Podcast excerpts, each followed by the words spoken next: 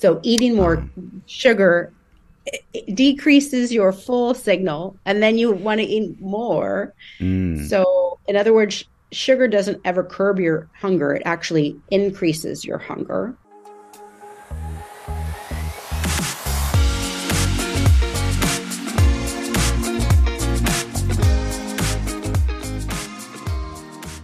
Hello, and welcome back to another episode of the podcast. I am very intrigued with the world around us right now because I think personally that uh, Vladimir Putin has lost his touch because he was insulted back in May by the leader of uh, Wagner. Or is it, is it with a W or a V? Or I'm not sure. Let's not get into semantics, shall we? And just recently, it was like reading a book. I'm like, man, usually it just happens like in a week, but it took him a few months. That means he's getting a little rusty. I, I can't get that guy's name. Yevgeny Prigozhin. And it is a thing for me. Like Russian names are hard. Like Vladimir, you get it. Georgi or Georgi, you get it. Or even uh, Mika, you get it. But man, this is Yevgeny Prigozhin. And it's just so obvious, but no one's admitting it, right? Like everyone's like, oh, the, the, he was he was hit, it was taken out. But everyone's like, no, that's the world we live in, right? There's no one truth. There's no um, black or white when it comes to the truth, especially. I mean, it's too black or white when it comes to other things like polarizing things. But when it comes to the truth, there are multiple truths and everyone can believe their own truth. And that's kind of messed up because it then leads to all sorts of shit. Um, but I didn't want to, I mean, I did want to talk about that. Why I did speak about it. But I'll tell you something while you read this kind of stuff, which is heartbreaking, which is, you know, anxiety provoking or whatever the thing is which creates fear in you. There is some stuff which makes you smile every so often, right? I was reading this article today because I think this week as we speak, I think the G20 in New Delhi, and a lot of the big countries coming, you know the G20. I'm not going to give you a breakdown of the G20, but a lot of preparation happening, a lot of things being shut down for security because, of course, you know, you have these big twats coming in and they are the leaders of the free world or whatever you want to call it. And everyone has to basically uh, shut up and step aside because they're taking decisions that will affect us all. And these are men typically, or maybe some women who, yeah, have a shitload of power over our lives. And yet we seem to be pushed aside. Um, anyway, I don't want to go down that slippery slope of commenting on politicians and political leaders. There are some good ones, many bad ones. I'll leave it at that. But the thing that interested me is that there is a monkey problem in Delhi. Now, these are, is it the rhesus monkey? And they are notorious for going and harassing people, passers by, they run across the road, they nick food from people, they trouble people. And now, of course, with the world leaders setting foot in the capital of the country, this cannot happen. It will mar the image of India when monkeys go and bother other monkeys. These are monkeys in suits. These are other monkeys which are not in suits. So, you have to address this problem, right? Because you're having a G20, you can't have a monkey issue, man. You can't be aping the West, right? You can't have these problems where monkeys are going around disrupting policymakers at their most heightened sense of responsibility and dedication to the country and their people. It would be hilarious though, right? Like they're going around a policy of climate change and climate action and suddenly a monkey's like, fuck you, just like scratching his balls, showing his middle finger. That would be hilarious. But to avoid monkeys from intruding on the G20 and disrupting affairs and the conference and all the activities around it. What has the municipal um, department in Delhi done?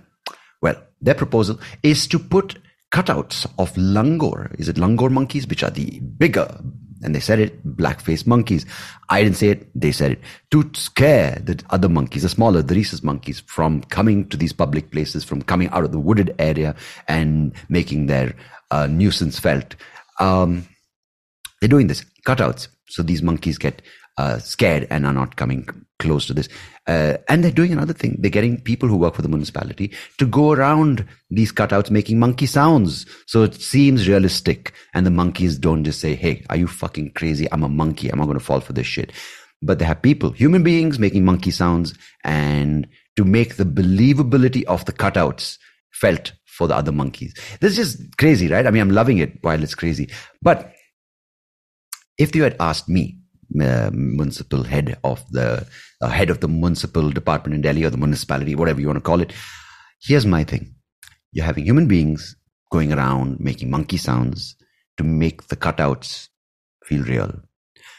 Now, I don't know if you've thought this through, but you've probably gone to stores. Maybe you've gone to Disneyland, or if you're in India, there was a store called Kids Kemp, or you've gone to other places where you have human beings dressed up in suits like Donald Duck, Daffy Duck, or Mickey Mouse, or even Chewbacca, or even, God forbid, monkey suits. Now, my point is if you have people who are willing to go to the level of making monkey sounds to prevent other monkeys to come and disrupt affairs at the G20 summit, yes, by having cutouts and sounds by humans to reinforce the belie- be- be- believability. What happened to my face there? Why don't you just have these municipal workers dress up as monkeys? The believability factor is a lot more than a cutout with backup vocals or a voiceover or a narrative for cutouts. I mean, this is like those still image cards which you flash through and they create an animation. Instead, now we have real animation, right? We have people dressed up in real suits, like Planet of the Apes. Hey, did anyone watch that movie in the Del- Delhi municipal municipality? You want to scare monkeys, small monkeys? Have big monkeys. What is the bigger monkey and a more abundant monkey, let's not say bigger, than human beings? And Delhi, the capital, plenty of monkeys, plenty of potential monkeys. You don't have to dress them up. Some of them, yeah, you know what I mean? so here's my proposal. Have human beings either dress up or not dress up, since they have the ability to make monkey sounds going around the G20. It will be effective. It will be cost effective. It'll be um, believable. And more importantly, if you're getting bored at one of these summits as a part of the diplomat team or as a part of the commission or part of whatever the teams that are coming, it's fucking hilarious. If you're working um, long days in these meetings and you're just going back to your hotel and suddenly you see people going around as monkeys. Well, that will sell Modi's image of modern India, wouldn't it? Just putting that out there.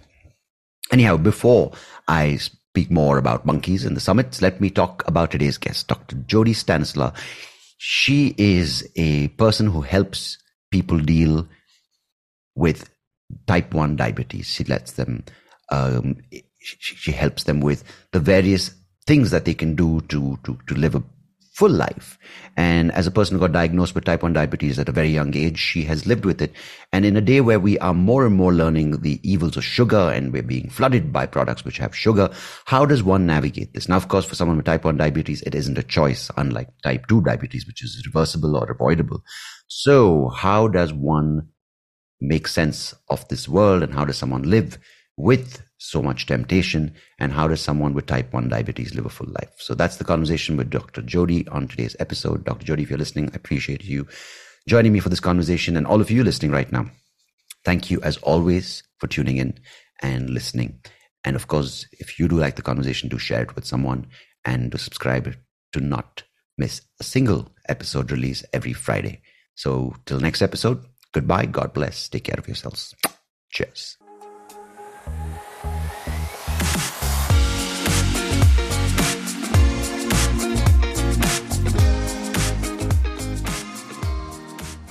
It's lovely to have you on the podcast. Thank you so much for joining me, Dr. Jody. Thank you for having me on. I'm looking forward to our interview. Lovely. So, you know, I just want to set this out there, right? You know, I'm I'm 40 years old now, and I understand the conversation around sugar, and I understand what it does to you, and it's, I mean, the, in, in many aspects, of what it can really do long term to damage your body. But you transport me back to when I was six or seven and say, hey, you know, sugar's bad and I'd just be like, you're, you're being a mean parent or you're being a mean adult who's trying to prevent me from having fun and enjoying life. Uh, but in your case, you were um, diagnosed with type 1 diabetes at that age, around six or seven, if I'm not mistaken. Um, so, what is yes. what, what is the world we live in? Because right now, I can, you know, I have self control or I know the consequences of eating sugar. But how do you tell children um, that you know refined products, which is all the good stuff, uh, sugar, which is all the good stuff in their eyes, that none of it is good because you know it. It's just hard to communicate that that message to someone who's just surrounded by it and who's so tempted by it. Excellent question. The parents do the shopping though. Mm-hmm. And I think that parents need to empower themselves to at least take control of what's in the house. Right. And I've seen many parents say, I can't get my kids to stop eating sugar. And then I will ask them, well, who's buying the sugar? And what I'll find out is the parents themselves don't want to stop eating sugar. Yeah. I think we really need to have the home life be healthy mm. managing the if if at home there's a lot of sugar then there's no hope for all the sugar that's go, they're going to be faced with outside of the home. So it it really needs to i want to talk to the parents and yeah. go through your kitchen and go through your pantry and ask why is this here? Because it is more addictive than certain drugs. And unfortunately it is so welcomed in a home. And that irony is killing people around the world yeah you know that's the that's the very um I think important point to acknowledge, right? Because you know, I I I live with my parents and my wife and my one year old daughter and I. So we kind of obviously are looking at what we're giving her, right? She started on solids, and we obviously there's no sugar. They just introduced a little bit of salt now. Uh, but then you kind of, you know, um, now of course my parents are older. So when I was growing up, like it was a no brainer that you wake up in the morning, have biscuits with your, your milk or whatever, right? Coffee or and even I was talking to my wife, and she's she's like, oh, I just find it so hard to wake up and not and avoid those three, four biscuits, not a packet or anything, but it's those cookies or biscuits, and it's just so part of us, right? Like I used to wake up. I remember my breakfast or not breakfast. The first thing in the morning I would eat was like you know sandwiches with jam and butter, and jam is obviously just loaded with this sugar. sugar. And it, I mean, it's great fond memories, but um, now when I walk in the kitchen, I'm just looking at okay, from the point of view of what my daughter should eat or not eat. And there are these these snacks. There's so many snacks everywhere. There's chips or these these various kinds of Indian snacks which are similar to kind of like pretzels and that kind of stuff, loaded with salt and processed in oil and deep fried. And you know that's one thing I don't do anymore. I don't snack, but I did as a kid. I would stuff stuff in my face, right? I would see bags of chips, but yeah. the chips back then, just to give you context, were made in these local home stores, right? Like mom and pop shops. But now yes. we're flooded with Lay's we're flooded with these big brands that are pumping the market with whatever. You, I'm sure we, everything you get there, we get it here, like the the yeah. cookies and the thing. So I don't have a question. I'm just giving you a sort of scenario of where we are. Um, the thing is, even if you want to be a you know, like when sometimes I'm, I'm telling my mom, I'm like, no, no, no, don't give her any sugar, don't give her a biscuit, and they're like, oh, you, this, you guys are just being paranoid. So it's hard sometimes to even make the house a fort, not even fortified, but a place where you can think, because a lot of people listening to this, or a lot of people uh, in India, or wherever, might not just be in their own um, situation to kind of control or to kind of organize what they want to eat or what they want to feed their kids, but they live in an environment which is beyond their control. So how, and of course, like if you watch TV for five minutes, then you're constantly like, oh my God, if I don't have another McDonald's or another Carl's Jr. burger, I'm screwed, you know? It just feels like yes. a combination of things just out there to get you. It is. They're all out there to get you because the food industry is massive and guess what? The drug industry is massive. And mm-hmm. you don't think all those CEOs are friends. You're kidding yourself. right. Yeah, it's that it's that club. They call it the networking club. Yeah, sure. Exactly. Exactly.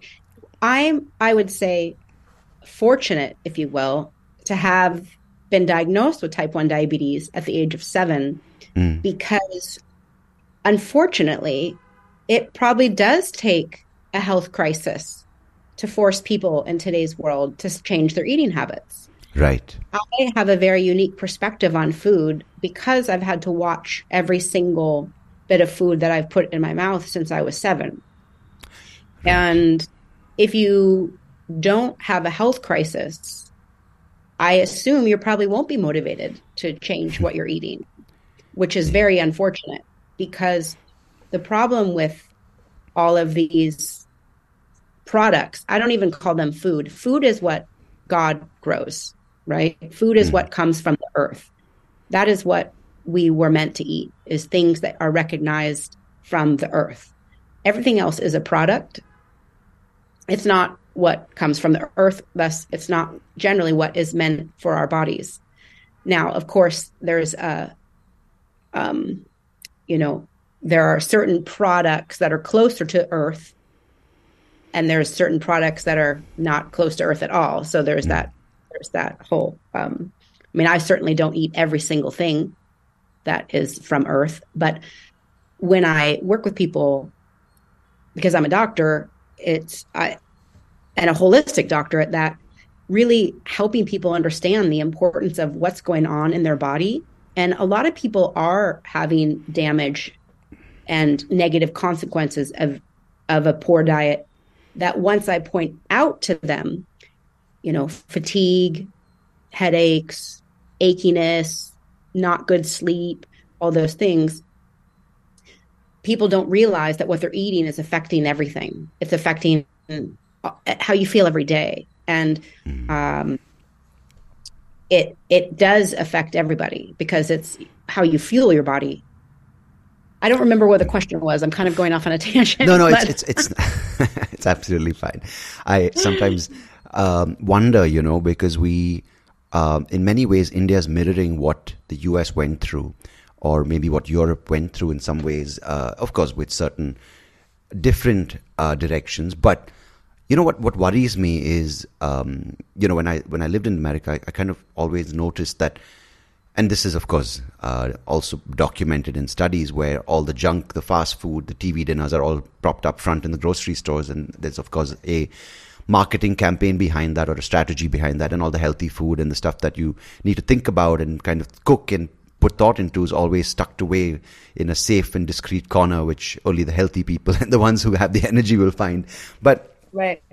when you look at india now it kind of is doing what the US did maybe 15, 20 years back because there's a huge population that is, there's a huge amount of disparity, of course, but now there's a huge population that is emerging into a into an economy which is able to buy and earn. And and even the, the a certain underprivileged population which was really poor is now a little less poor. And I'm of course not speaking as an economist it's a general observation right? But what what's happening is that it's created this space for these industries and these people these 10 CEOs, 100 CEOs who are all friends going, hmm, new market to exploit. And as a result, you see, many years back, there were people who were malnourished because of lack of food. But now you see that group of people who are malnourished now entering this, this, this ability to kind of buy their kids or their grandkids. But they're not, not many of them don't have an opportunity to understand that you know what I need to eat like the food that, as you said, grown in the soil, right? Like the, the millets or the the whatever they, they eat. But they're tempted by this, by the by, by the subways and the McDonald's because that's what they're seeing with the smartphones, with with online access to stuff. So it's mm-hmm. creating the same. I would I would call it a pandemic uh, on a much larger scale because America is a country of 300 million, but a country of 1.56 or one I don't know 7 billion people and that's scary for me because I have two questions for you here. One is, I mean, what do you, what does the future look like with a direction that we're heading on? And second is, if we have to avoid this direction and tell people eat fresh vegetables and eat fresh produce, do we have the capacity to provide for such a large population? I will address your first question. Yeah. And, uh, well, the second question, I don't know. I don't okay. I don't know about food science in terms of quantities, right? Right. Um, but what it looks like is a very sick society, mm. and, and that means we're not going to be able to run good businesses. We're not going to find good workers. We're going to spend lots of time in hospitals and feeling sick, and we're going to spend money on medical needs. It, it's it's terrifying. And mm. the problem with poor food choices is that they don't show their their damage until much later. It's a very slow decline, right? Uh, just like classic with type 2 diabetes. You you don't get type 2 diabetes overnight. You get type 2 diabetes as a result of years and years and years and years of misfeeding your body, mistreating and misfeeding. Same thing. And that is in, in, the TED talk that I gave, I gave a TED talk called "Sugar is Not a Treat." Mm-hmm. I I talk about how we give kids all the sugar and they start having focusing problems and depression and anxiety and then you know that can escalate into um, every aspect of your life you know if you can't focus and if you have depression and if you have anxiety then you're going to not be a good student and then you're not going to be a good worker and then you're not going to be a good parent and then you're not going to be a good friend. And the the level of poor dietary choices that the world is making is affecting every single aspect of society. Relationships businesses education because everybody is running the world and and everybody's eating a horrible diet. I mean right. i think one of the ways we could improve the world on every level is if every human being had a healthy breakfast and that means no biscuits, no sweet, you know, mochas and pastries and cereals and like um, uh, something wholesome.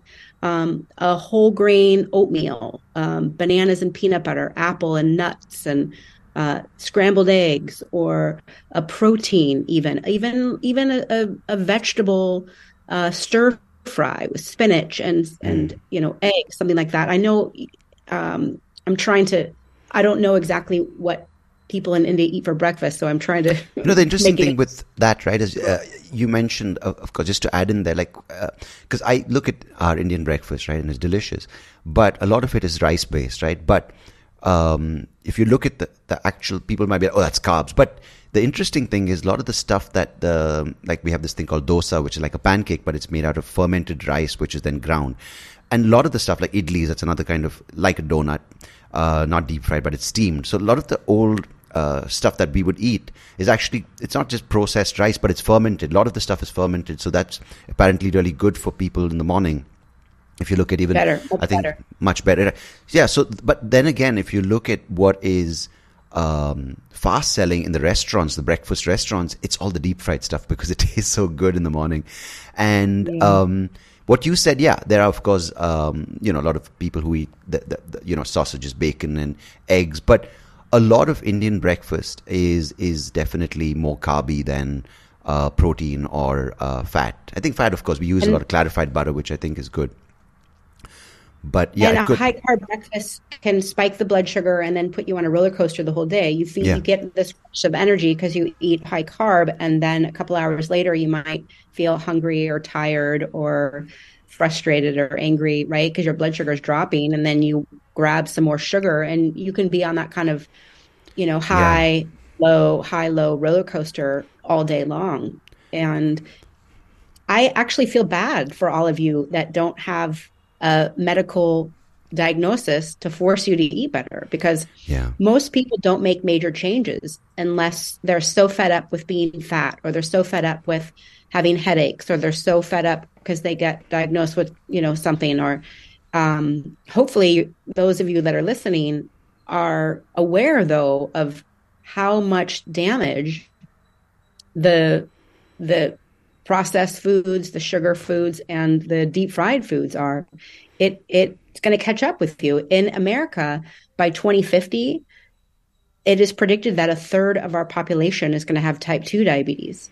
And type 2 diabetics have anxiety, have depression, they might get their foot cut off, their kidneys might fail, they might have a heart attack, stroke, they might go blind because high blood sugar when there's too much sugar in the bloodstream, it's kind of like glass, little bits of glass circulating through the bloodstream, ripping apart the inside of your arteries, um, ruining your circulation all throughout your body. The number one reason why people with high blood sugar die is from a, um, a cardiovascular um, event. And right. yet, that is not something that happens like a car accident. That happens over years. And uh, I really hope that people, even if you can't make a big change, even a small change, right? Uh, it, it's, I don't know how to say it more clearly. Our diet is killing the world. It's yeah. truly killing the world because of, like I said, the domino effect of the um, lack of energy that a sugary diet gives you in the long run and the effect on your brain and your productivity and your creativity and it if it doesn't affect you now, it eventually will. We see that with type 2 diabetics. It eventually will catch up to you. If it hasn't, if your poor diet hasn't caught up to you yet, it will. And I find that uh, quite amazing that we kind of look at all the poisons out there, right? We say, oh, you know, drugs and narcotics and alcohol. And of course, they all are bad, but, you know, smoking's bad. But we do it as an informed choice. But we've never told food or look at food as an informed choice. But, well, it is an informed choice. Because if you tell me now, would you, uh, and this is something I've been looking at closely over the past 18 months to two, to two years, is I, I, I've been eating just two meals a day, if, if I do, uh, sometimes one meal a day, right? And when I wake up sometimes at home, oh, the smell of breakfast is delicious. I mean, we all have to accept that, right? Like you know, a, yeah. you know, a donut with, sorry, a bagel with cream cheese when it's toasting. Oh, it smells delightful. But when I do yeah. eat that, um, it feels good, and I do eat it once. And I eat breakfast maybe once or twice a week, maybe maybe more some weeks. I'm I'm quite flexible that way. But when I did go for about you know almost a year without breakfast, um, and I started eating breakfast now. I realized what it was doing to me, right? Because I would feel, as you said, you would have like withdrawals after the sugar crash, or you would have that craving. And we all feel uh, that craving is the body, you know, screaming for food because they, you, know, you hear people, right? Man, I haven't eaten in three hours. I'm starving. No, you're not. you're not. You're not starving. No. You know, we're close to starving. But there's there's this thing now, as I was just just to paint another picture about India, is like there's so much. I mean, in some way, it seems like an abundance, right? Especially for the middle class and uh, lower middle class and above, with restaurants, with these food apps, and just click of a button and these things saying there's at you know in, in 15 minutes you can just get one pizza for like less than 50 cents and people are like wow um how do you it's they're all just trying to hook you to get and your then money. people are hooked right people are hooked and people I, I mean, you look at in IT companies, when these are people who are educated, people who have good jobs, quote unquote, good jobs, and mm. it's just three meals a day, it's four meals a day, and it's um, not giving the body a break. And, and just to give you my perspective on this, because I did a year of 18 to 21 hour, uh, hours fasting, right? I mean, intermittent fasting. And the way I felt, of course, you know, I, my, my, my muscle mass dropped a bit and I had to get back on protein to kind of improve that. But otherwise, like I, I never, we've always told to measure our fasting, sh- our sugar levels, right? That's the, that we have CGMs and, but I never knew of this thing of fasting insulin, like reduce your in, your overall insulin level. If that comes down, your body's able to fight better. And after a year of doing um, intermittent fasting for 18 to 21 hours, something which I had, which I could never reduce in my blood, which was my triglycerides, right? I'm sure you've heard of the triglyceride levels, which are bad for cardiovascular or a determinant of cardiovascular health. Mine was 350 yeah. because of genetic reasons. Like my family has a history of that. After one year of doing this intermittent fasting, my triglycerides dropped from 350 to 67, which was crazy without medication. And I was like, if your body can fight back, and the biggest thing which I did was deprive it of over overfeeding, I found that remarkable. So I want to understand because you also, as a naturopath, are more preventive and holistic as opposed to put someone on a pill and say, "Hey, see you in forty years." So right. how do you approach this? Like, what what do you look at a person who's just not thinking about what they're putting into their face. Sorry, that's that's. I sometimes think like a feeding frenzy, right? Just it's like they just shovel food without even thinking what it's doing. How do you approach a person who's uh, not even on the brink of the obese or has hypertension or but someone who's just like you know in their 30s and they're like you know have no symptoms yet but could and, and but according right. to you is heading down that that slippery slope.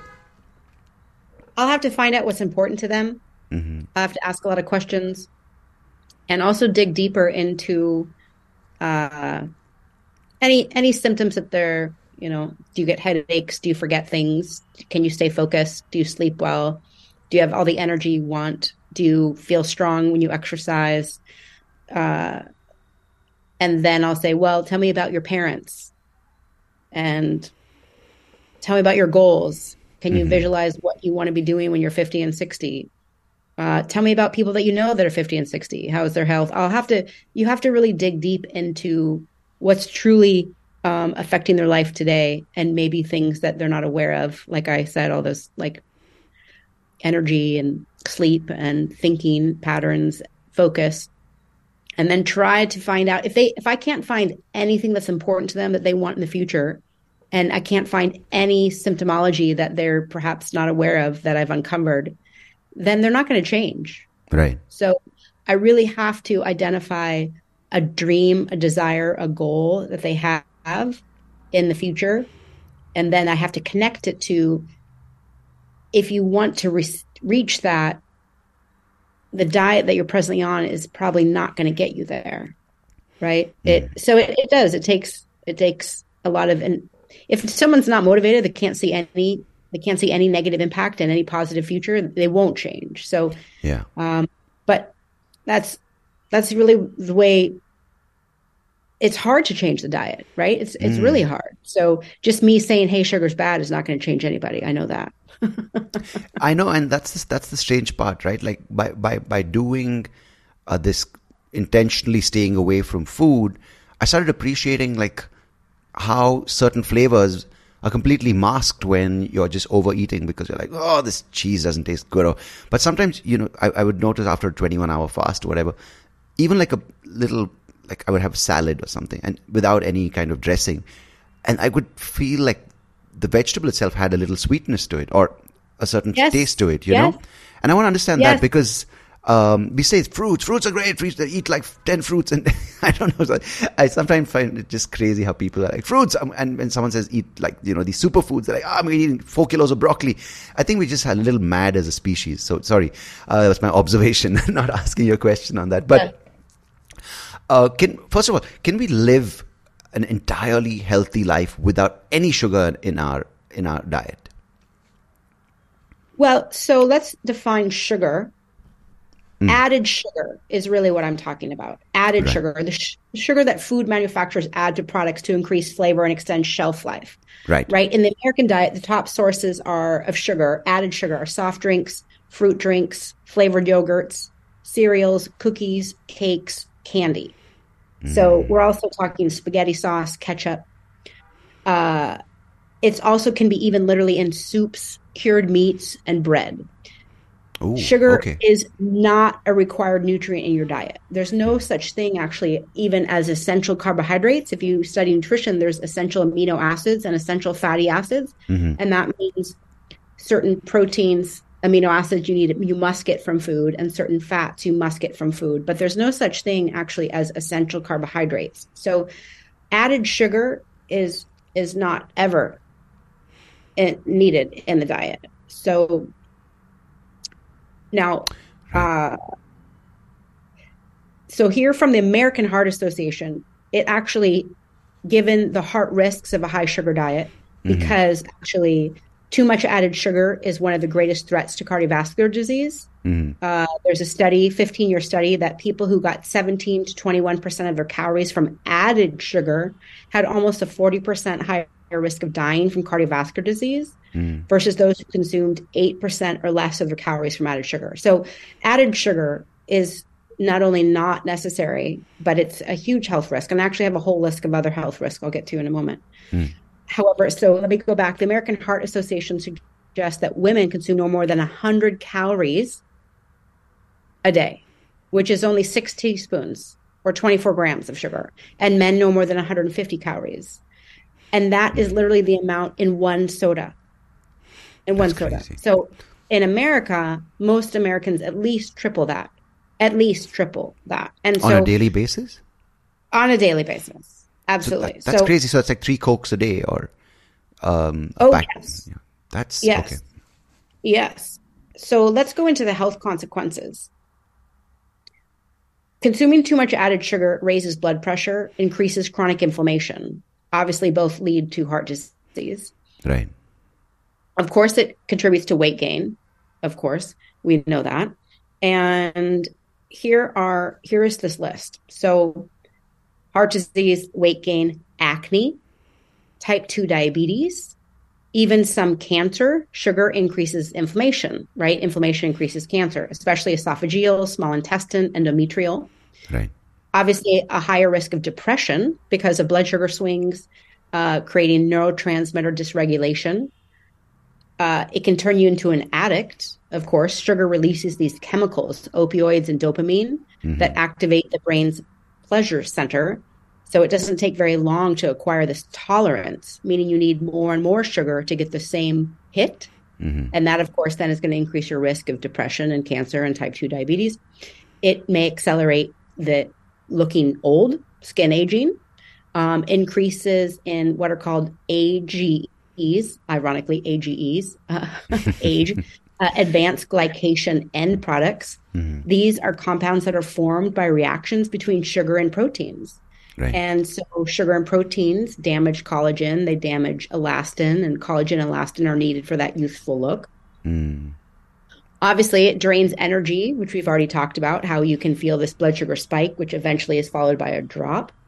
Yeah. Uh, it can increase the risk of fatty liver disease. Mm. So, unlike glucose, fructose is almost entirely broken down by the liver, right? Yeah. And high fructose corn syrup is in a lot of these processed pro- products. Yeah. And uh, this fatty, this high fructose can lead to non alcoholic fatty liver disease.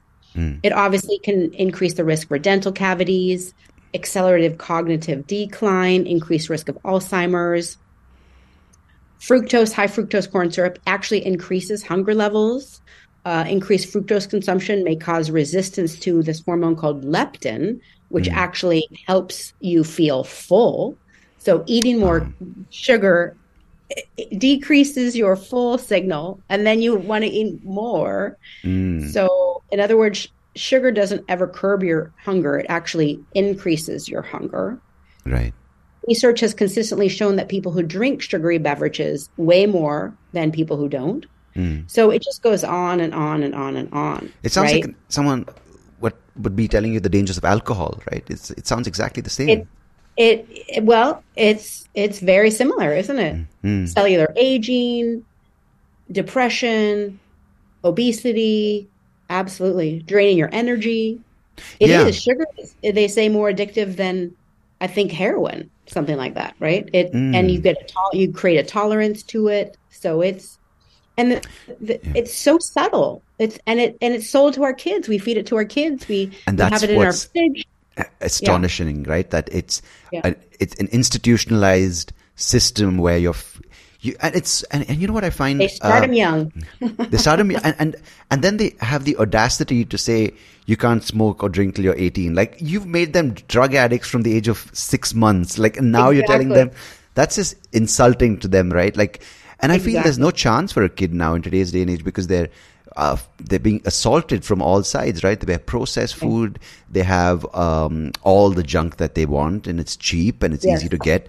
And then guess what? On top of that, you get them onto another addiction, which is their phones and social media, where you know what? Because of the food they're eating, they look like shit, and now you're making fun of them, and they're getting addicted to those platforms, and it's just oh, it's, never. It's a and unfortunately, yeah. it's all driven by these companies that want to make more money. And that's it's, the strange part, right? Which I don't get is you said they are you know, obviously in collusion to, to kind of, you know, uh, you know, the healthcare is in touch with the fast food, with in touch with this and that. But what I don't get is, of course, none of their kids are on it. Like, you know, like just like the people who created social networks, none of their kids are on smartphones, of course, because they know the dangers of it. But as you said, the, the future for a country or countries that are on this diet is just a sick population. But how will, and not but how will these people benefit from it? Uh, because they need these workers. I mean, let's look at them as, oh, I need a workforce, but they're creating a sick workforce. They're creating. Oh, oh they're not looking. They're they're only looking in their pocketbook for the end of the month. This month, how much money did I make this month? They're they're they're not looking that long. Ah, okay. You know, I, I find that truly kind kind of hard to navigate, right? Because when you do something, uh, and, and, you know, for you, as you said, you were, you were faced with no other choice. Um, and you know, I, met, I spoke to a friend the other day, and her son was, I think, six or seven. I think he was uh, also diagnosed with type one. And yes, it is. You know, it's very hard. I'm not. I can't even understand what it is growing up with that. Um, but you know, I grew up with this with a different kind of issue, which was a form of blindness called mac- juvenile macular degeneration, right?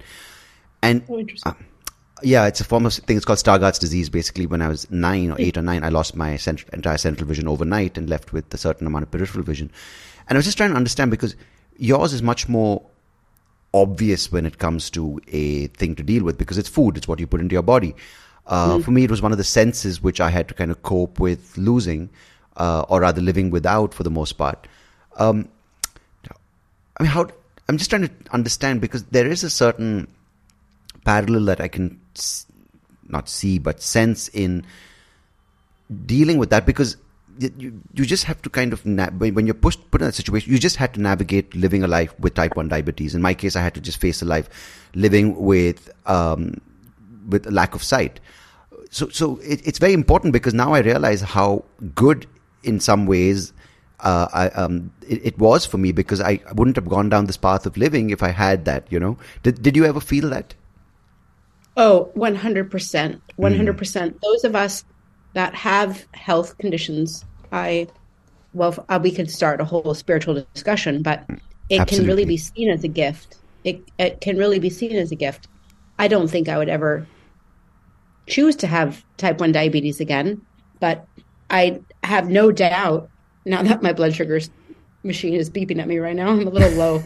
That's why I had to get the beverage too. It's just a little fruit um, sure, sure. Anytime you need anything, just just it, we can it, pause it. Yeah. It uh, anytime you have a health challenge, there's gifts that are that that come out of it, and I have no doubt that eating healthfully and exercising and getting good sleep and not drinking much alcohol, those are things that are very significant in my life. Have healthy food is significant in my life. Uh, mm. Getting good sleep is significant in my life because I was diagnosed with a chronic condition at the age of seven, I know how important it is to take good care of my body. It's essential for me. It's essential part of my life. And that is the gift of any health condition is ironically, right? It really does take you out of the norm. It makes that what everybody else is doing is not an option for you. In your case, it's seen. In my case, it's eating. You know things that people that people unlike you and me do every day. Eat and see things. They eat whatever they want. They see whatever they want. Yeah. But that, that comes so with a you and i have been given a gift yeah. of of really having to go out of our way. Well we've been given the gift to realize how how precious the body is to yeah. not abuse it we already lost one thing we don't want to lose another thing right? Yeah. And but, that's the gift that you and I have been given. That everybody that's listening, hopefully you don't have to be given a quote gift. yeah. to change your way of eating. But many people don't until they do have some sort of scary diagnosis. And hopefully you and I are having this discussion to inspire people to not get to that point of heart attack, yeah. diabetes, depression, anxiety, obesity, right? Absolutely. I think what's important, what you just said, is looking at it as a gift because for many years, I clearly didn't look at it as a gift. I looked at it as a curse. I looked at it as something that made me abnormal, not good enough. And what you're saying is essential, right? Because if you can change that mindset and look at it as some, an opportunity or a situation which you can use to appreciate the rest of what you have, as opposed to what you've lost. I think that important mindset shift is so uh, essential to live a better life because if you look at it from what you've lost, like if you had looked at it, like, oh my God, I, I can't, I can't eat all the things that I love.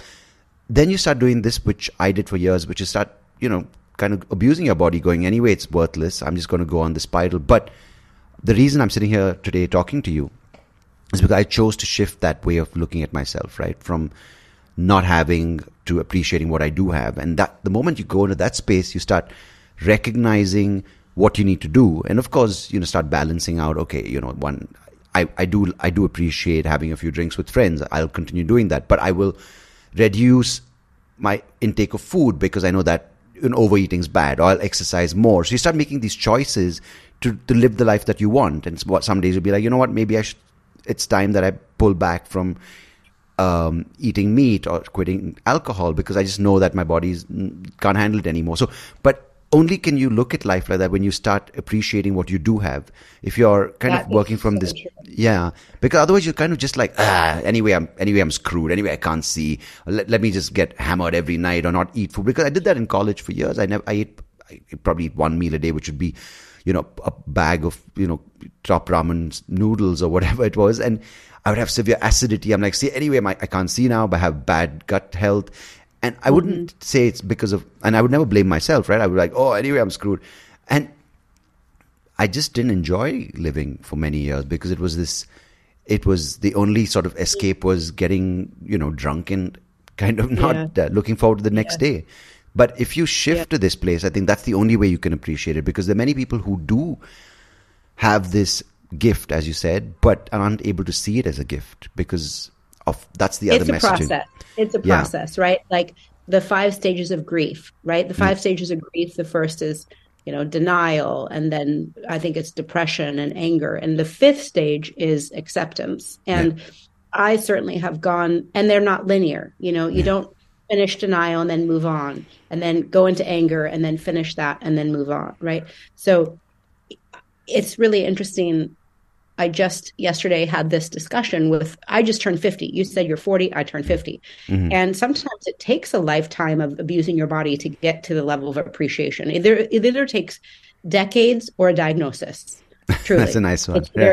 decades or a diagnosis, right? Yeah. And so uh, I was saying to my girlfriend yesterday, and, and I will be totally vulnerable. That's one of the things. I mean, I I'm vulnerable with all my patients and I'm vulnerable with my type in my TEDx talk. I, I love yeah. being real, not here yeah. to hide anything. No, please, I, that's I, great. Yeah. I passionately want people to eat healthier because it affects you on every level of your life and it affects our world, right? I, uh, it's one of my biggest passions is that we've got to wake up and realize the damage that these foods are, are I know these products are causing. But yesterday I said to my girlfriend, I said, you know, I think for most of my life, I've been highly motivated by feeling like I'm not good enough, so I should go to med school, or I'm not good mm. enough, so I should do a TED talk. I'm not good enough, so I should travel the world, or whatever it is. Like, yeah. Obviously, I'm a fun, outgoing person, but a lot of my undercurrent was I don't know if I'm good enough, so I'm going to work really hard to make myself feel better about who I am, right? Yeah. And I, now that I'm finally 50, I'm like, you know what? I'm, I'm awesome. I'm I just want to chill. Isn't it tiring to think like that? What's that? You know, the way you were thinking, and I, I completely resonate with that. Isn't it just after a point tiring to it's just tiring, constantly, yeah. Tiring. Const- well, absolutely. I've never been so exhausted. Like, it's exhausting because you're living from not enough as opposed yeah. to living from enough I want to enjoy. Yeah. And my gift to myself now that I'm 50 is I am enough and I want to relax and enjoy as much as possible. I've traveled the world. I've I spent three weeks in Bangalore doing a panchakarma and mm. losing weight and feeling sick. And I've I've yeah. you know I've written a book. I've been to all these things. And I my business, by the way, is you know I help patients with type one diabetes virtually. I've been yeah. doing that. I love helping patients with type one diabetes. So if anybody's listening and you know somebody that has type one look me up. You know, that is my passion. I love helping people. But mm-hmm. my passion now is for my personal life is to is to really relax more. And but what I'm getting at is what what she talked about when I said to her, you know, I think I'm finally realizing I'm enough. And she goes, Well, Jody, she goes, That's great that you figured that out. She goes, But don't think that you're the only one that doesn't think that way. She goes, mm. That is every human's uh, passion every human or every human's journey i should say that mm-hmm. we all come here with our insecurities because we're human we've forgotten that we are godlike and it takes a lifetime sometimes to get back to really living in our brilliance in our beauty in our godlike qualities and mm-hmm. unfortunately when we think we're not enough or we think that we're not this beautiful amazing human body that's when it's so easy to to fill it with crap. Yeah. Right? That's part of forgetting our godlike nature, our our beauty and what we're here. But it, it's also a process. You know, you had to get to 40, you had to lose some vision. I had to get diabetes. I had to get to 50. So I don't want to judge anybody where they're at on the process, right? Mm. You can't plant a seed and see a beautiful tree the next day. There's processes and everything. So on one hand, I respect everybody's process of where they're at with their food and what they're at with their diet and what, where they're at with what they're putting in their body.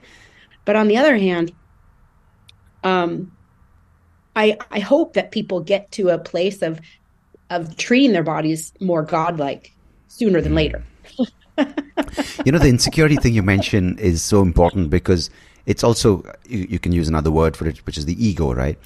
But I feel, as you say so importantly, what you put in is so um, directly connected with what the body, as a result, does because we already have enough junk in the world which is causing cancers and increase. We saw during COVID what happened, like people were susceptible to it, were really yep. screwed by it. But when you look at food and what you're saying is heartfelt, saying, I just want people to be healthy by avoiding sugar or processed food or stuff that is mm.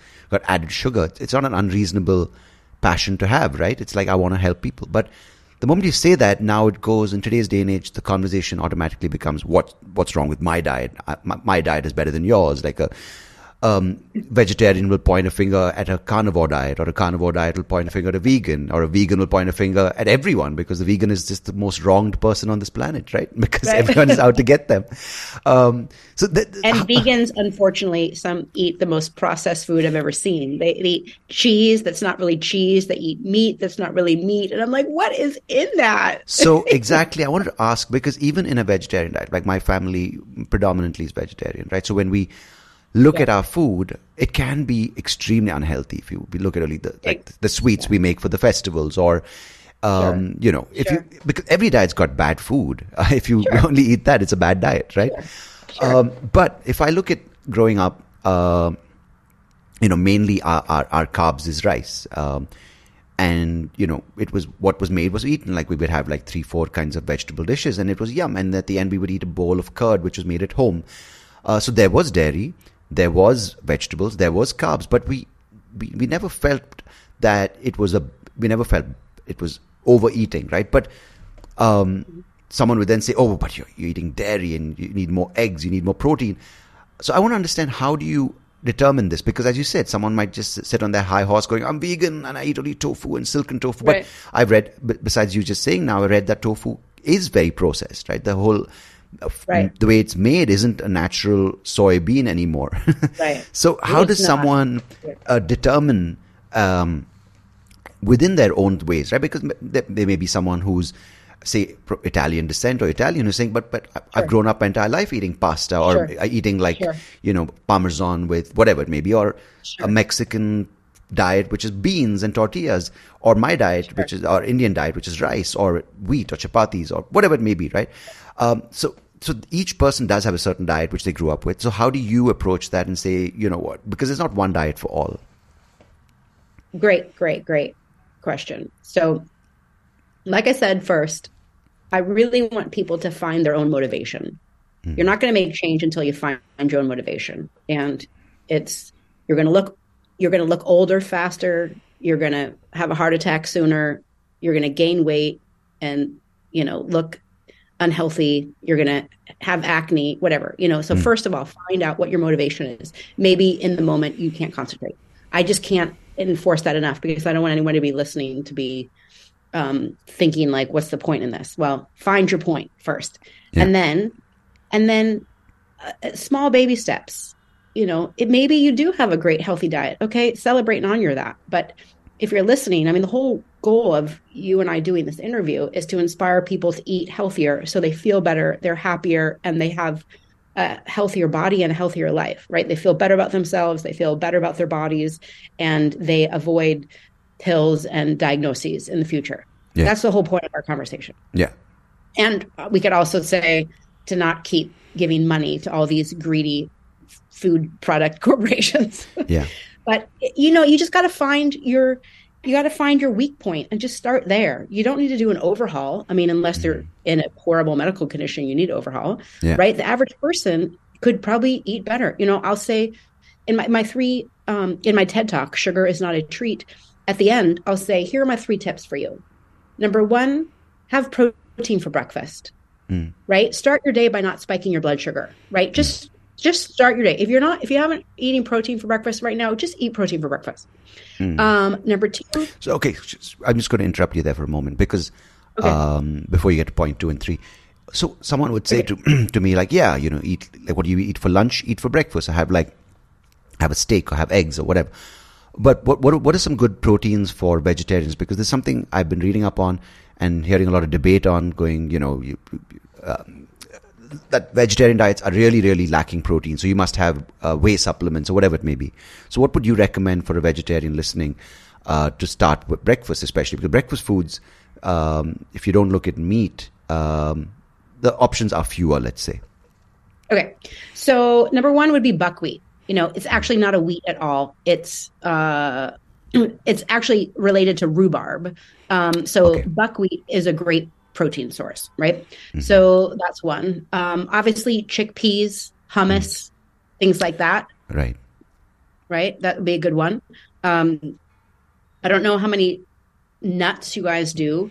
Um, yeah, but in, in, America, we have a lot of like almond butters and cashews, Brazilian Brazil nuts, everything like that. Yeah. Um, you could just do um, edamame beans, right? right? And then you skip it being processed into tofu. Right. Um, the pumpkin seeds, you know, uh, I love pumpkin seeds. Hemp, hemp is great. Mm. Beans and rice, right? Mm. Not too much rice, but beans. Obviously, I already mentioned that. Chia seeds. I love making chia pudding. Do you guys have chia seeds in India? Yeah, I mean, see, right, that's the thing which, which, which you just said, right? We, we, everything is available but it comes at a price, right? So now someone who doesn't have too much money, uh, their options automatically are dropped by 50% in the list you said. So the chickpeas are a very common thing in our diet. Beans, of course. Yeah. Um, but again, I think buckwheat, we have different forms. We have millets, I think, and um, that's also okay. quite a big um, um part high of protein. Our, yeah, I think millets are good. More high protein, yeah. High fiber as well. So it's yeah. it's a but um, yeah, but then again, you look at you know the the the people who can afford these things, they are already aware. But the people who can't afford these things are, first of all, not even keyed into the conversation, right? Because they don't even know it's yeah. an option. And that's what I find yeah. unfortunate because that's the majority who are, of course, there are the people who will be like, oh, I've made my money, I'm prosperous now. And there's an old Indian saying, right? That it's, the, the big belly is the prosperity curve. I'm like, no, it's not. It looks it looks awful, right? And and that that is you guys gotta you guys gotta make that outdated. I mean, that was yeah. that was like the Romans, right? You're fat means you're wealthy, but that was.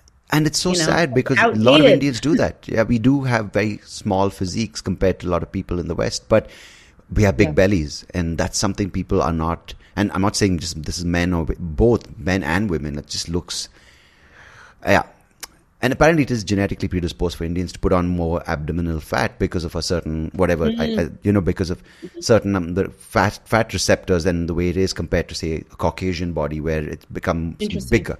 Yeah. So mm. yeah. So anyway, so I, I, I digress, but um, that's a nice list if people can first of all access it and afford it. But uh, you were then saying the second point, right? Protein in the breakfast uh, menu. Also is a lot of times when you are wanting, well, protein is going to start your day with balanced blood sugar, right? So it's right. going to avoid that high blood sugar spike right after breakfast that, that can last all day and then you have energy and then you don't and you want to eat more and you eat crap and then you have energy and you right i mean it's a whole thing so it's not just replacing some sugar that you have in your breakfast with protein but mm. it's really potentially improving your whole day right. right. I mean, I could say I could say don't have dessert, but that's not going to improve your whole day. Yeah. Right. If you, you have protein for breakfast, you might not even want dessert by the end of the day because you haven't been on a blood sugar roller coaster all day. Right. Yeah. So it's really yeah. powerful um, way. But beans, I would say, would be the most worldwide, universal, Got you it. know, affordable protein. Right. Beans. Hmm. Whatever. And sugar right? with coffee or sugar with tea, would that would you recommend that or just none of that? Well, so I don't you know, blanket recommendations are hard. I, mm. you know, if you just love, I mean, sugar, you're putting more sugar in. It's not great. Yeah.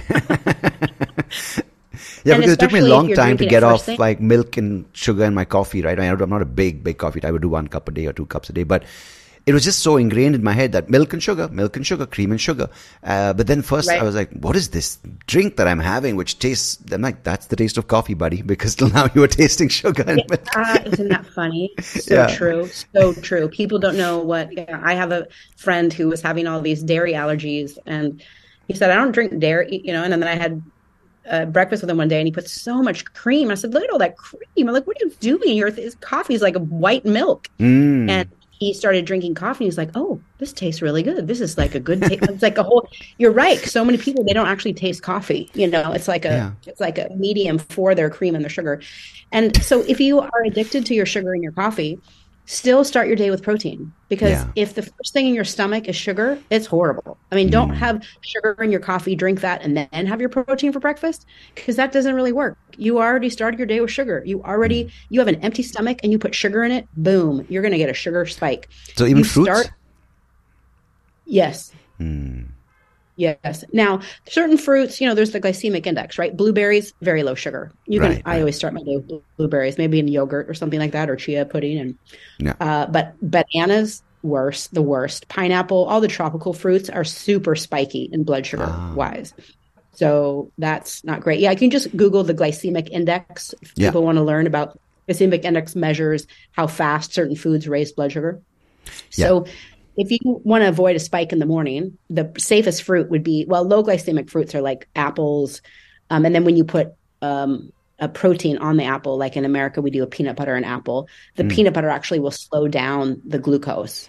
Right. Um, if you, yeah, so that's why if you want coffee with sugar, have your protein breakfast first and mm. then drink the sugar. Because any sugar stomach. It, right yeah, exactly. My my analogy is like, do you want to put the kids at the front of the line at Disneyland and the parents behind them, mm. or do you want to put the parents in front and then the kids behind? So clearly, we're putting our in kids in front on on all the fronts right now. yeah, exactly. And then there's no way, there's nothing to slow down the sugar getting in, man. There's nothing. So we're um, putting our kids on the front line. yeah, yeah, yeah, yeah. Right. Anyway, sorry. Yeah. So um, point so two. Yeah, you were saying. I have a whole bunch more tips besides the three, but in my talk, uh, three. Number one is start your day with protein. Number two is next time you're hungry, first drink a big glass of water. Mm. So many people are dehydrated, and right. dehydration can feel like hunger, and it can feel like fatigue, and people will want to eat food to have energy, but so many people are dehydrated. So next time you're hungry, always drink a glass of water first and then see if you can suddenly skip your hunger. That is so so easy and it's so key because we mm. I don't know about India, but I know people don't drink enough water. So that's number 2. And then number 3, I don't know how applicable this is in India, but in America there's so many low carb replacements now. You can do pizza with cauliflower crust. You can do chocolate chip cookies with almond flour. You can do keto waffles and keto pancakes and you can take all your favorite high sugar things and figure out ways to make them i'm sure you can make things out of garbanzo bean flour or chickpea flour right aren't those um, processed instead though? of well yes yes and like i said at the very beginning i'm not here to preach that every single thing you put in your mouth needs to be you know a, a bean and a nut and a you know right. only the reality is all of us are going to eat food that are products all of us right. are going to eat certain process yeah. but like i said there's that there's the there's the bread that's like whole grain, whole, you know, sprouted grain, really whole, close to the earth bread. Mm-hmm, and then mm-hmm. there's like Wonder Bread that's white, and you're like, what is it? What is it? I don't even yeah. know what it is. I wonder what it is. Like you don't even know what you're eating, right? So that it has that whole spectrum, if you will, of I I have processed foods, sure, but yeah. I try to get processed foods that are closer to the earth form. Yeah. And yeah. and I'm not I'm not here to preach. I mean, in my TED talk, I'm like, look, people, I love chocolate chip cookies. Are you kidding? I love ice cream. Are you kidding? I love like my favorite dessert, fudge brownie sundae. So mm. I don't mm. want to preach anybody like we have to be perfect. Yeah. But the the uh, we need to have healthier diet. I'm not mm. saying you have to have a healthy every bite you take. Yeah. But yeah. let's just increase. Let's raise the bar a little bit. Right. Let's just raise yeah. the bar a little. I'm gonna always have cookies, but I I'll I love my almond flour cookies, and I put stevia in like a like a plant-based sweetener instead of sugar in yeah. when I make cookies. Yeah. So, um, so those are my three in my uh, TED Talk, and then I actually have a few other ones. Don't buy it. I said that at the beginning. Mm-hmm. If you're having problems eating all these things, can you just not buy it? Can you yeah. just not have it in your house? Can you just throw out some of the crap that's in your house? Can you yeah. just clean it up a little bit, right? Number the next one is one of the biggest killers is just sugary drinks. Ooh, there yeah. are so many drinks, and they're all full of sugar. All of them. There are so many. Sh- so, you want to make a change? How about just don't buy sugar drinks? Mm. That's it. That would be massive in terms of worldwide health improvement if we just stopped drinking sugar drinks. I mean, I don't know about in India. In America, the line goes on for practically the whole like it seems like it's a half a mile of a hundred different options of sugar. We're getting there. Right? We're getting there. You know, that's what I used to do when I was in college. Like, you know, have like Red Bull and and vodka, and I'm like, oh my god, this is sugar and alcohol, and it's just oh, ridiculous. And caffeine. And caffeine. But nowadays, you know, I, I I I can't remember the last time I drank a Coke. I think it must have been over a year and a half, two years back. Because, I mean, we, I mean, of course, now we don't have all the better the options of like root beer and Dr Pepper, but we have a yeah. we have a big number, and we have. Um, of course, another thing people like, oh no, don't drink Pepsi. You should drink Tropicana fruit juice. I'm like, oh my god, that's that's as bad, you know, like these packaged juices. But so uh, much sugar. So and even alcohol, sugar. does it have as much sugar as these sugary drinks? Well, we can't alcohol. I mean, are we talking about a margarita? Are we talking about tequila? Or like just a beer. Beer. Just, we're talking about. Yeah, yeah. Well, there's a hundred million different kinds of beers these days. So, mm. It, but do they put a lot to, of added sugars, like typically, like from these factory-made beers? Unfortunately, in America, we have nutrition fact labels on all of our foods, but somehow the alcohol industry doesn't have to put any labels on them. So we don't mm. know what they put in them. There's no label. Right. There's no label. But we know that beer isn't a health food. yeah. we right. know that already. Yeah. Like if you're thinking anything except you enjoy the taste of it and you like the buzz, mm. those are there's no like health benefits. It's not like giving you vitamins and nutrients and protein and amino acids. of course, yeah, yeah, yeah.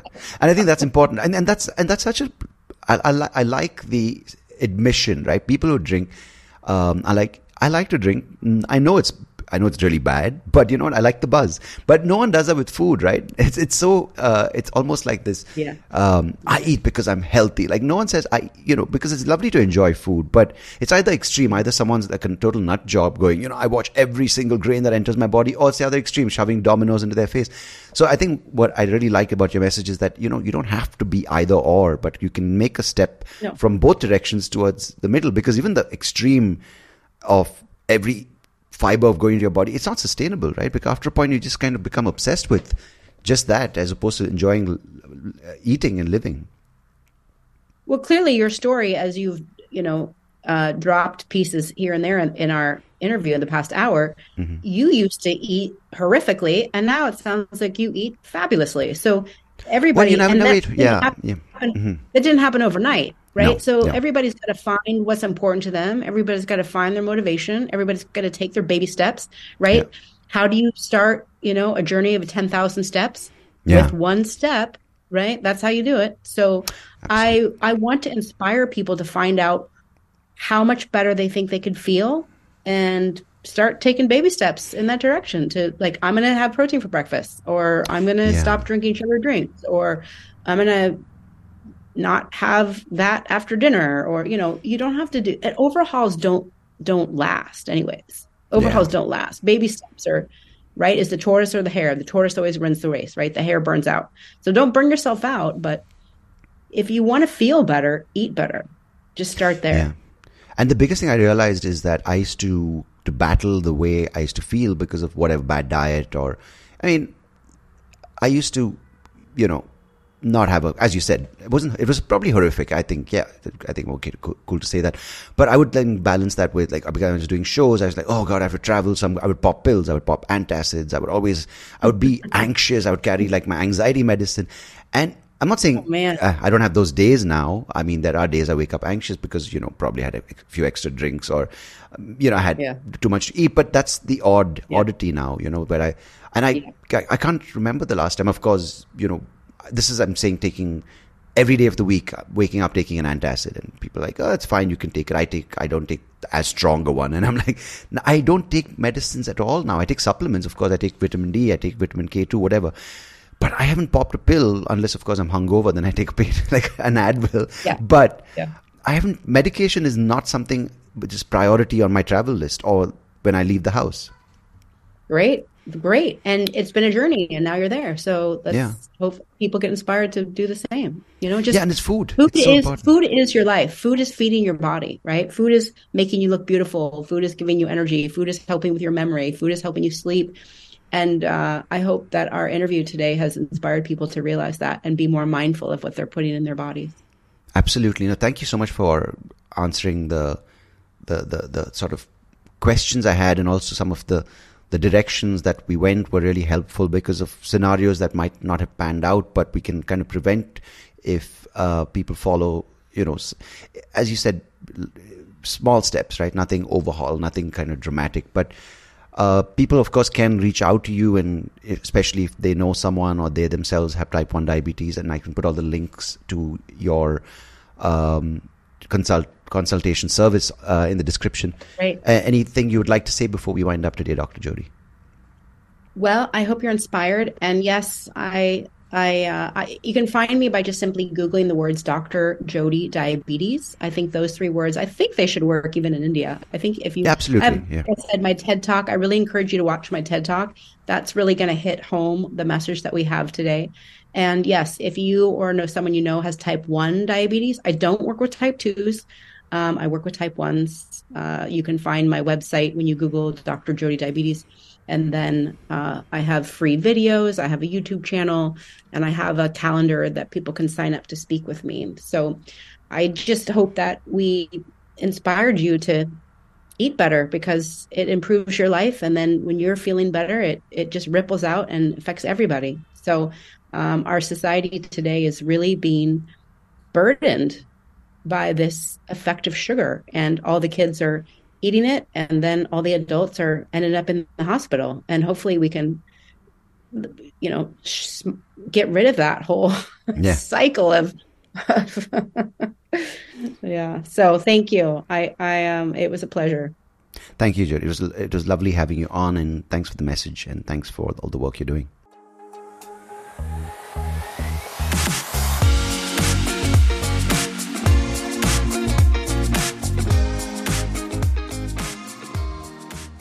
Hey, thank you so much for listening to this episode. If you liked what you heard, please do check out the other episodes on YouTube or wherever you get your podcast. And I would much appreciate it if you could like the video, share it with people who you think might enjoy it, and of course, do subscribe to the channel because it will help me and the podcast grow and reach more people just like you. So thanks again. Appreciate it.